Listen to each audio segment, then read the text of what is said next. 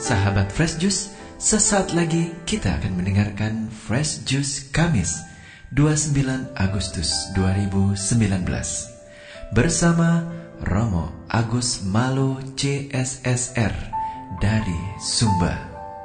Selamat mendengarkan.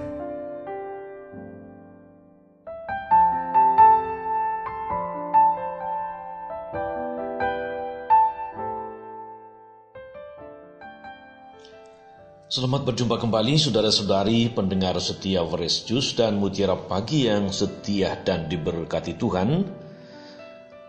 Hari Kamis 29 Agustus 2019, gereja memperingati wafatnya Santo Yohanes Pembaptis Martir. Saya Romagus CSSR mengajak kita merenungkan Injil Markus bab 6 ayat 17 sampai 29. Dalam nama Bapa dan Putra dan Roh Kudus. Amin. Sekali peristiwa Herodes menyuruh orang menangkap Yohanes dan membelenggunya dalam penjara berhubung dengan peristiwa Herodias, yakni karena Herodes telah memperistri Herodias, istri Filipus, saudaranya. Yohanes pernah menegur Herodes, "Tidak halal engkau mengambil istri saudaramu." Karena kata-kata itu, Herodias menaruh dendam kepada Yohanes dan bermaksud membunuh dia, tetapi tidak dapat. Sebab Herodes segan terhadap Yohanes karena ia tahu bahwa Yohanes adalah orang yang benar dan suci, jadi ia melindunginya. Tapi setiap kali mendengarkan Yohanes, hati Herodes selalu terombang-ambing, namun ia merasa senang juga mendengarkan dia. Akhirnya tiba juga kesempatan yang baik bagi Herodias, yakni ketika Herodes pada hari ulang tahunnya mengadakan perjamuan untuk pembesar-pembesar, para perwira dan orang-orang terkemuka di Galilea.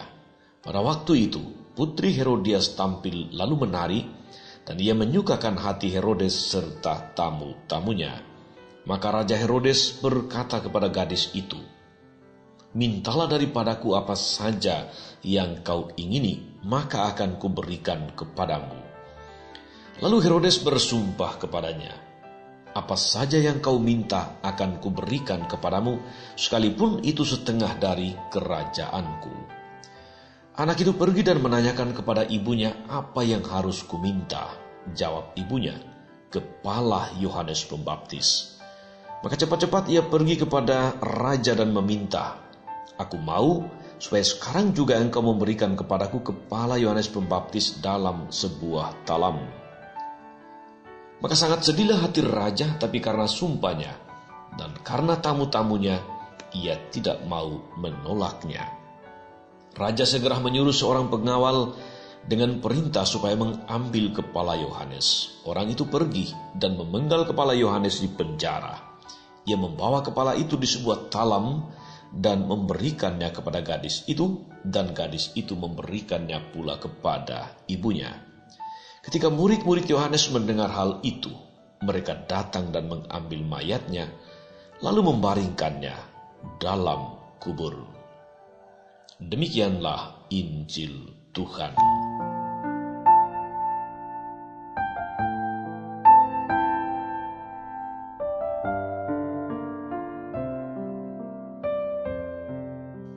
Bapak Ibu Saudara-saudari umat beriman terkasih dalam Kristus, Monsinyur Oscar Romero adalah uskup San Salvador yang ditembak mati karena menyuarakan kebenaran. Dia adalah suara bagi yang tidak mampu bersuara, bagi rakyat yang tersalib, rakyat yang menderita. Dia adalah voice of the voiceless. Suaranya mengusik dan membuat gerah para penguasa dan karena itu mereka membungkamnya. Oscar Romero ditembak mati ketika sedang merayakan Ekaristi, persis saat mengucapkan kata-kata konsekrasi, inilah darahku yang ditumpahkan bagimu. Hal yang sama saudara-saudari terjadi pada diri Yohanes Pembaptis. Kematian Yohanes disebabkan karena dia terlalu berani mengungkapkan kebenaran, termasuk kebenaran mengenai kesalahan yang dilakukan oleh Herodes yang mengambil Herodias, istri saudaranya. Dia tidak takut mengungkapkan kebenaran walaupun hal itu berarti bahwa dia harus mengorbankan hidupnya. Saudari-saudara, masih ada Herodes-Herodes di zaman ini dan di sini yang demi gengsi dan citra diri tega mengorbankan orang tak bersalah. Masih banyak Herodes-Herodes di zaman ini dan di sini yang menghalalkan darah sesamanya demi kepentingan ekonomi dan politik, demi kepentingan bisnis, bermulut manis namun menebarkan bisa beracun. Masih banyak pula Yohanes Pembaptis yang mulutnya dibungkam, kepalanya dipasung dan lehernya dipenggal agar tidak lagi mengganggu kemapanan, kenyamanan, dan kepentingan pribadi. Saudari-saudaraku, kisah kemartiran Yohanes Pembaptis mengingatkan kepada kita akan panggilan hidup kita sebagai murid-murid Kristus di tengah dunia. Memperjuangkan kebenaran di tengah dunia yang dipenuhi kepalsuan, kemunafikan, keserakahan, budaya manipulasi, dan kebohongan ini menuntut kita untuk berani mengambil jalan martiria. Artinya, kita berani untuk dikucilkan, berani untuk dikorbankan, berani untuk disingkirkan, berani untuk disakiti kalau semua itu harus terjadi demi menegakkan kebenaran dan nilai-nilai Injil. Memang saudari-saudara, menjadi murid Kristus itu selalu ada harga yang harus dibayar. Ada resiko yang harus dipikul, ada konsekuensi yang harus ditanggung, ada salib yang harus dipikul pikul. Tetapi justru di situlah letak penghayatan iman Kristiani kita yang radikal. Memang benar saudari-saudara bahwa menjadi orang Kristiani yang baik-baik saja, tenang-tenang saja, tidak mengganggu hidup orang lain, itu tidak cukup. Kita perlu melangkah lebih dari itu. Kita tak bisa cuek menyaksikan kesalahan, kekacauan, kerugian, ketidakadilan yang terjadi. Sejauh itu kita lakukan demi tujuan yang baik, bukan karena iri, bukan karena sakit hati, bukan karena dendam kesumat, tapi semata-mata karena kita mau hidup bersama kita senantiasa. Ada pada jalan yang benar, hidup bersama kita dipenuhi oleh kebaikan, oleh kesejahteraan, oleh keadilan.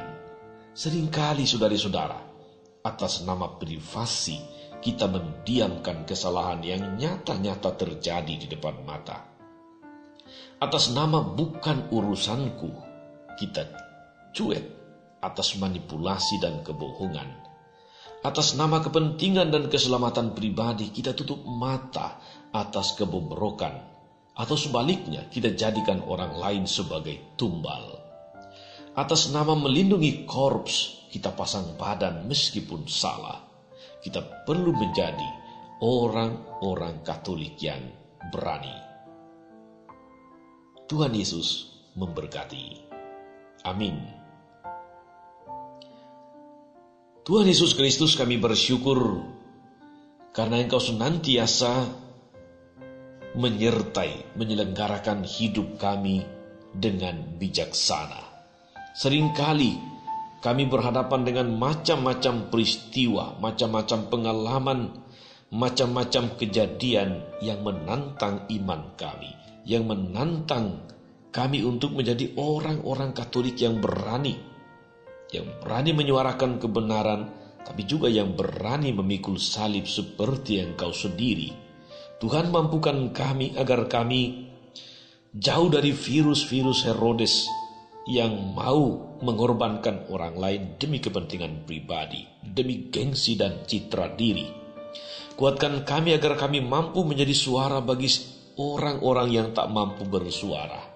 Dan sertailah kami hari ini dan seterusnya untuk tidak mengorbankan orang lain demi kepentingan kami sendiri.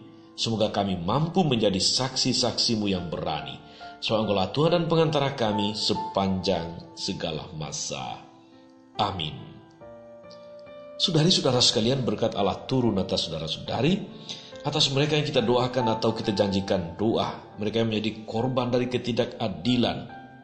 Segala rencana aktivitas dan pelayanan kita hari ini Bapa dan Putra dan Roh Kudus. Amin. Fresh Juice, kita baru saja mendengarkan Fresh Juice Kamis 29 Agustus 2019. Segenap tim Fresh Juice mengucapkan terima kasih kepada Romo Agus Malo untuk renungannya pada hari ini. Sampai berjumpa kembali dalam Fresh Juice edisi selanjutnya. Tetaplah mengucap syukur dan salam Fresh Juice.